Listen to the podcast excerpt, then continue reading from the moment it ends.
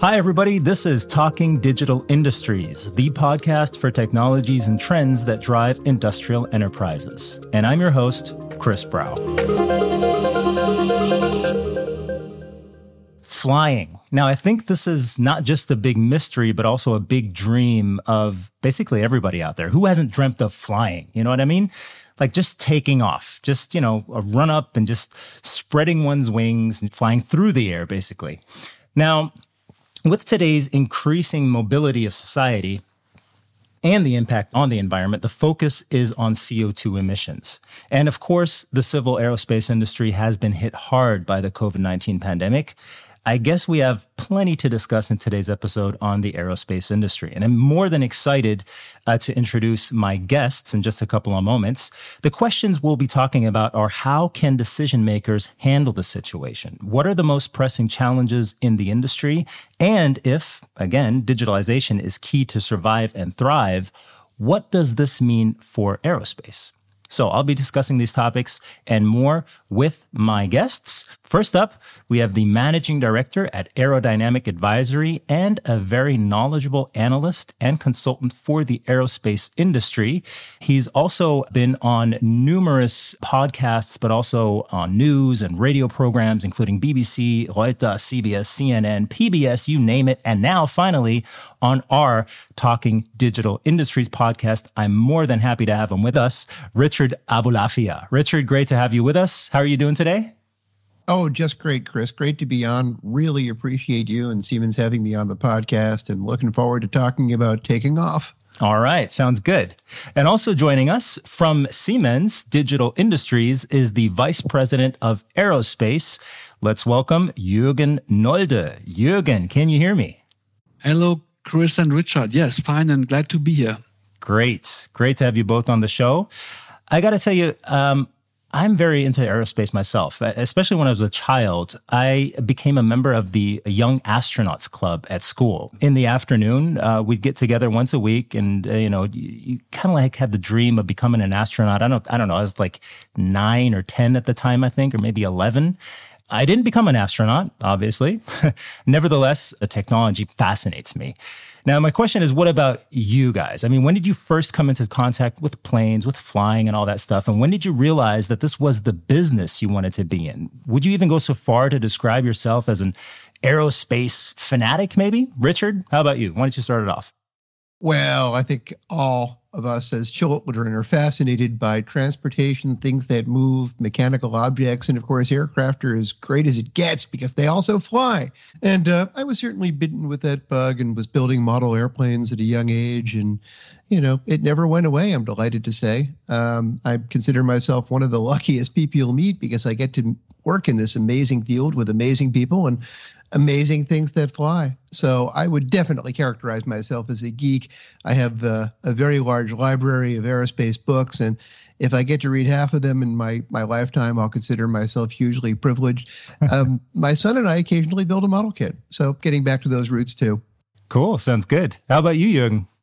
Well, really, I also started building aeroplanes when I was six or seven and I had my whole room full of uh, plastic aircraft until I got in trouble with my parents.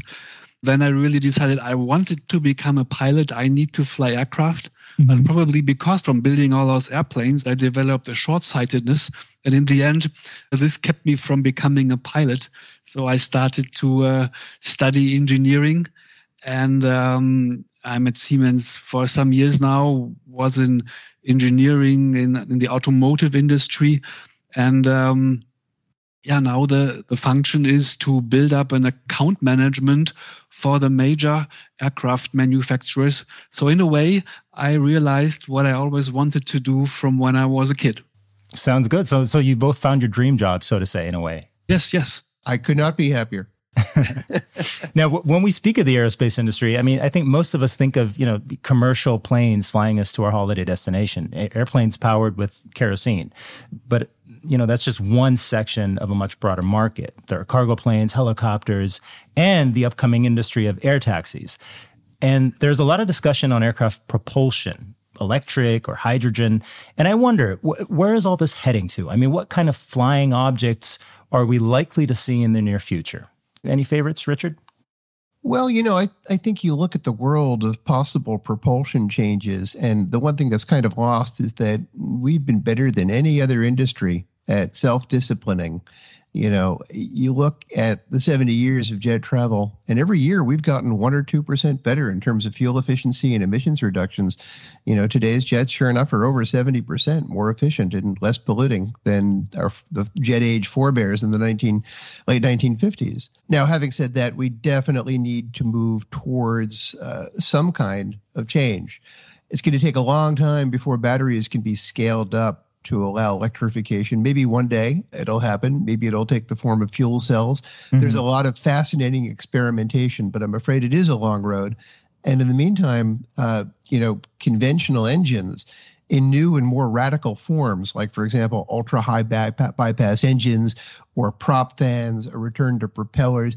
There are so many ways to achieve greater propulsive efficiency and less pollution using uh, turbine technology. So I think we've got another couple decades ahead of that. But in the mm-hmm. meantime, there's going to be some really interesting aircraft built with electrics, just as if only in niche production, that prepare us for the day that we follow the rest of the world economy and move towards electrification in one way or another. Thank you, Richard, so far.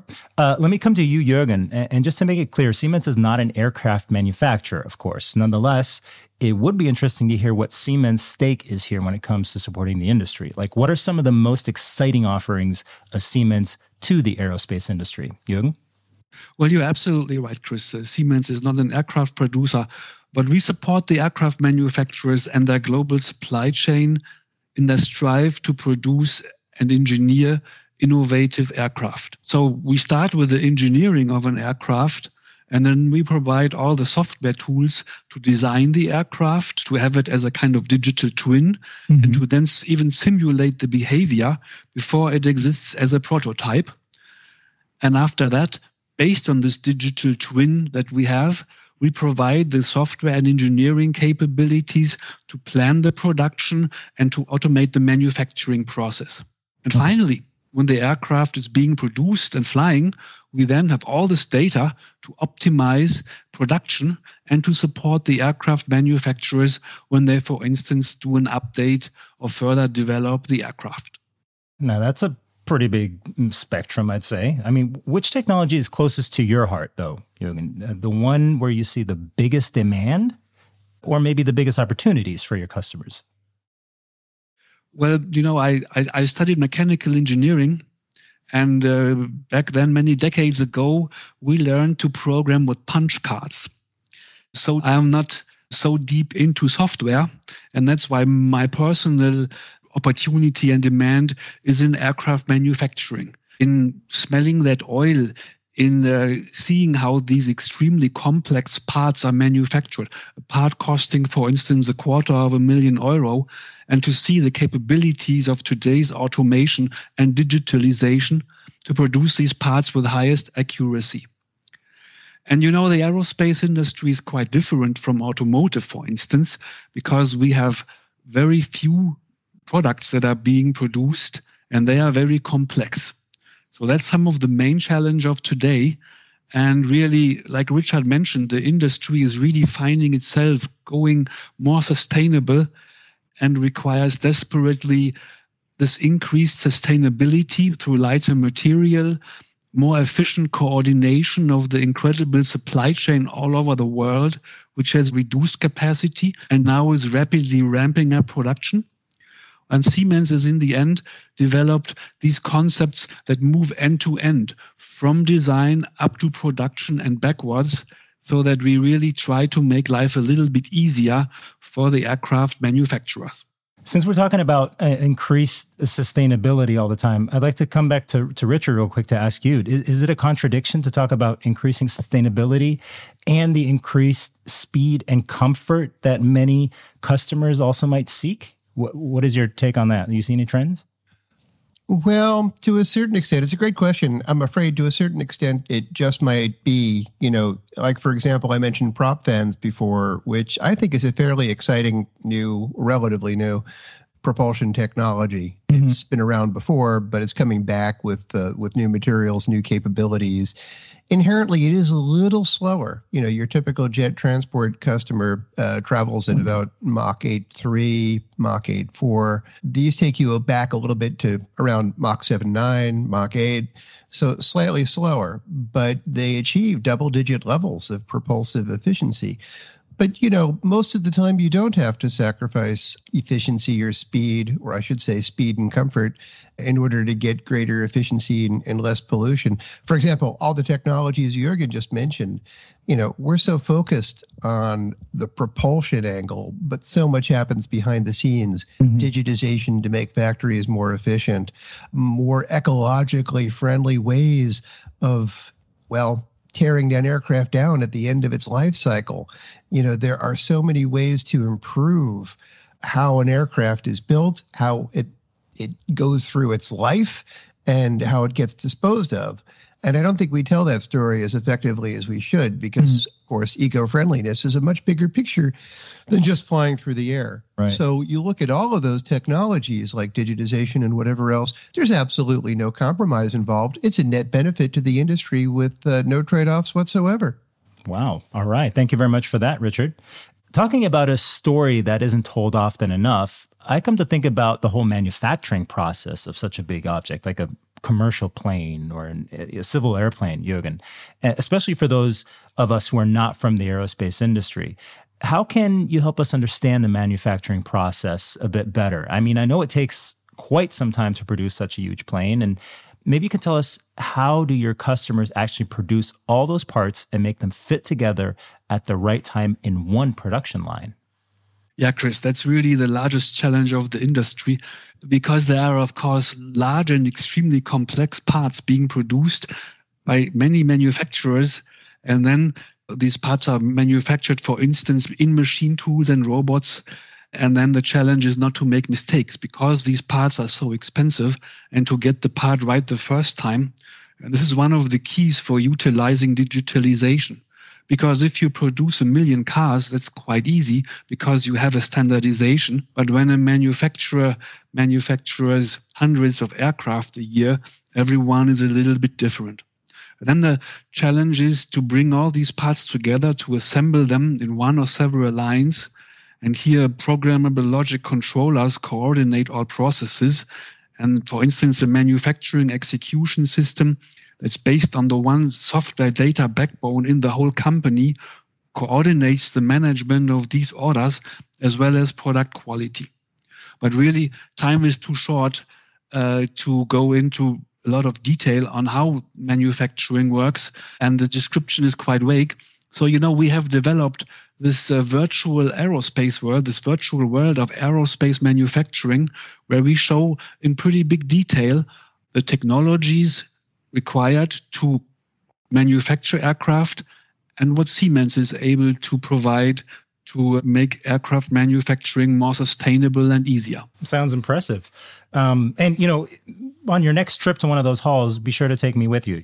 Okay, we got to great. Okay, yeah, find it. Find a date. Now, the aerospace industry is obviously always under a lot of pressure. Not only does it have to improve its efficiency and manage complexity, but society is challenging the industry to, to be more sustainable and innovative. And some of us even ask for the cheapest airplane tickets. Now, this is no joke. Just a, a few days ago, a friend of mine who actually works in London and flies back and forth between Frankfurt and London very frequently, um, he bought tickets for under 10 euros. This is no joke. Now, Richard, what has already been accomplished, let's say in the last 10 years, and how can companies master this balancing act? Well, it's difficult because, of course, one of the fastest growth segments in aviation has been the so called ultra low cost carriers that mm-hmm. thrive with, well, extremely low fares. Now, they make some of that back in the form of add on taxes and, of course, ancillary fees. You know, mm-hmm. if you want a cup of coffee, it's uh, it's four euros or something. Right. You know, but at, at the end of the day, I, I can't help but wonder how the external costs of the environment are going to be passed on to the customer. And if it is carbon taxes, obviously that's going to complicate this equation. Having said that, you know, you look at these very low tickets and the people who are flying on them, would it really be that big a deal if they went from say 10 euros to 15 euros mm-hmm. and you know help the environment that way would that really impact their decision to go to uh, I don't know a bachelor party to Bratislava or something like that. I I'm not really sure that it would. So I, I think there is some latitude in the system to pass on additional costs. But of course, this too just creates this tremendous pressure on suppliers to keep costs down. And hmm. we've been really good at that. You know, it's not just the increasing efficiency and eco friendliness of modern jets relative to where we were. It's also that costs have been consistently reduced in real terms. Mm. The actual price, for example, of an A320 or a 737 is in nominal terms, that is to say, just sticker price, about the same as it was 20 years ago, which mm-hmm. means we've been, you know, in terms of inflation, losing a couple percent per year. That's because we've been better and better at economically and efficiently building jets. A lot of that is for the increasing level of factory automation and digitization that Jürgen talks about. So much of it depends upon, frankly, just reducing keystrokes in the manufacturing process. Right. W- would you say uh, metal 3D printing has has contributed to this process also? 3D printing, of course, is is relatively new for everybody, and there are places where it makes a great deal of sense, and places where maybe not so much. And it's sort of been a little bit forward, a little bit back here and there. I think it's going to start having a very big impact when we figure out how to more efficiently design components that benefit from additive manufacturing, 3D printing. Because right now, of course, you know, we're just replacing bits and pieces mm-hmm. that have already been designed. But when we learn how to more efficiently design components that benefit from this, that's where you'll really see nice savings in terms of weight and fuel. So a lot of potential to look forward to there, I guess. Absolutely. Now, everybody's talking about the potential of electric airplanes also. And coming back to our huge haul and the complex production process you talked about earlier, Jürgen, how do electric engines change the production process? I know that for the automotive industry, it changes almost everything. Is it the same in the aerospace sector? I think in the long run, it will be the same, but we have to look at the, the timeline for aerospace. And surely this is much longer than in the automotive industry. So, Chris, we expect that we will see the first smaller passenger planes around 2025, maybe up to 2030. And uh, currently, the plan is that a single aisle jet will take until 2035 until it's on the market. Then it's flying purely electric. So the aircraft manufacturers are working on these concepts today. They're taking a lot of time because, like we say, the, the shape of the aircraft will also change dramatically because of the kerosene tanks not being required anymore because of a new setup. And that's why these developments are taking a long time, but it will also take some time to implement electric engines and also hydrogen fuel is one of the technologies that we can expect to be in the aircraft market soon. So also we have to consider that uh, introducing hydrogen into flying will also re- uh, change the complete infrastructure at the airports. And therefore, we will see this major change, but it will take a long time, even though it will be quite similar to automotive and change our world of flying in the long run. What, what's your opinion, Richard? The future aerospace will it be electric? Now, I assume you're going to say it depends. well, I think in the in the long run, you know, we're hopefully the entire economy will be electric in mm-hmm. one way or another. I think we're probably going to be the last sector of the economy to electrify because of the battery densification and, of course, safety qualification issues associated with electricity. You know, as a kind of step towards there, one thing we're looking at, of course, is hybrid, which is where you have just one turbine that powers motors and and recharges batteries and whatever else uh, mm-hmm. via you know the architecture of the plane, and that requires new challenges in terms of thermal management and power connectivity and uh, everything like that. That might be a step there, and you know more and more of the plane will be powered by electricity. That is mm-hmm. to say, rather than you know hydraulic or pneumatic power that's transferred from the en- engines. So you know it's going to be a, a, slow road there, but there'll be many uh, many steps on the way. All right. Now, uh, looking at the time, we almost have to wrap up again. That's how it is. You know, Time flies. Time that that's fitting. Time flies when you're having fun. Last but not least, I guess we do have to talk about the pandemic a bit and how it influences our travel activities and the aerospace industry, obviously. And companies are cutting travel costs. Many people are avoiding long distance flights. Speaking of my own experience, I, for instance, reduced flying by almost, yeah, 80%, I'd say, maybe even 90. Um, Richard, what's your uh, outlook? Will the industry return to pre pandemic levels or are many of these changes for the long term? Well, you know, there's two aspects of this. One, of course, is just getting over the pandemic itself, and that's going to take a little while. Uh, we're not expecting people to get back in the air to the peak in 2019 until probably the second half of 2023. Now, that's not the same, of course, as you know the big decision of whether or not to travel in terms of human experience, you know, I think younger people these days are, as uh, you know, frankly, if anything, more enamored with experience than with possessions. So I'm not expecting any issues in coming back on the tourism front. On the business front, you know, a lot of businesses say we're going to travel less, and that'll that'll save us money, and it's a, it's a nice message for people. But in reality, they find that when the world opens up again and their competitors come back and they don't, uh, they can lose market share. Right. so whatever they say now, I'm not so sure I can I would take all that seriously. There is the question of whether intra-company, com- you know, travel between business units comes back to the same extent. That's going to be interesting to watch. On the other hand, you know, all the technology we're using now, Zoom, WebEx, uh, Teams, whatever, we've had that for years, and nobody has used that as a substitute for business travel. So. Right I tend to be pretty optimistic on the idea of a recovery. Okay. So, have you booked your next flight? Um, in theory, at least, my family and I are going to Venice for Carnevale in February. Oh, look at that. That sounds good. How about you, Jürgen? Well, of course, we are looking towards uh, business trips to meet our customers again, which, of course, uh, did not take place in the past years.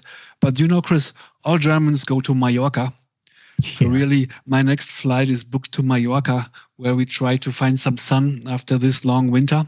However, just as Richard uh, explained, aerospace is here to come back, and we are looking forward to this development that will take place in the future. Well, I hope to talk to both of you again about this topic in the future. Uh, I'd like to thank you both for taking me on this flight through this very interesting topic. I hope you enjoyed it just as much as I did. And um, I hope our uh, listeners out there did also. I think this was a very exciting conversation about an exciting industry and uh, if we caught your interest, do turn to www.siemens.com slash aerospace, where you can book your tour through the virtual showroom Aero World. Jürgen talked about it earlier in this episode. Please stay tuned for our next episode. And once again, this is Talking Digital Industries. It's been a pleasure to have you, and uh, stay safe, everybody. Hope to hear you again next time. Goodbye. Thank you.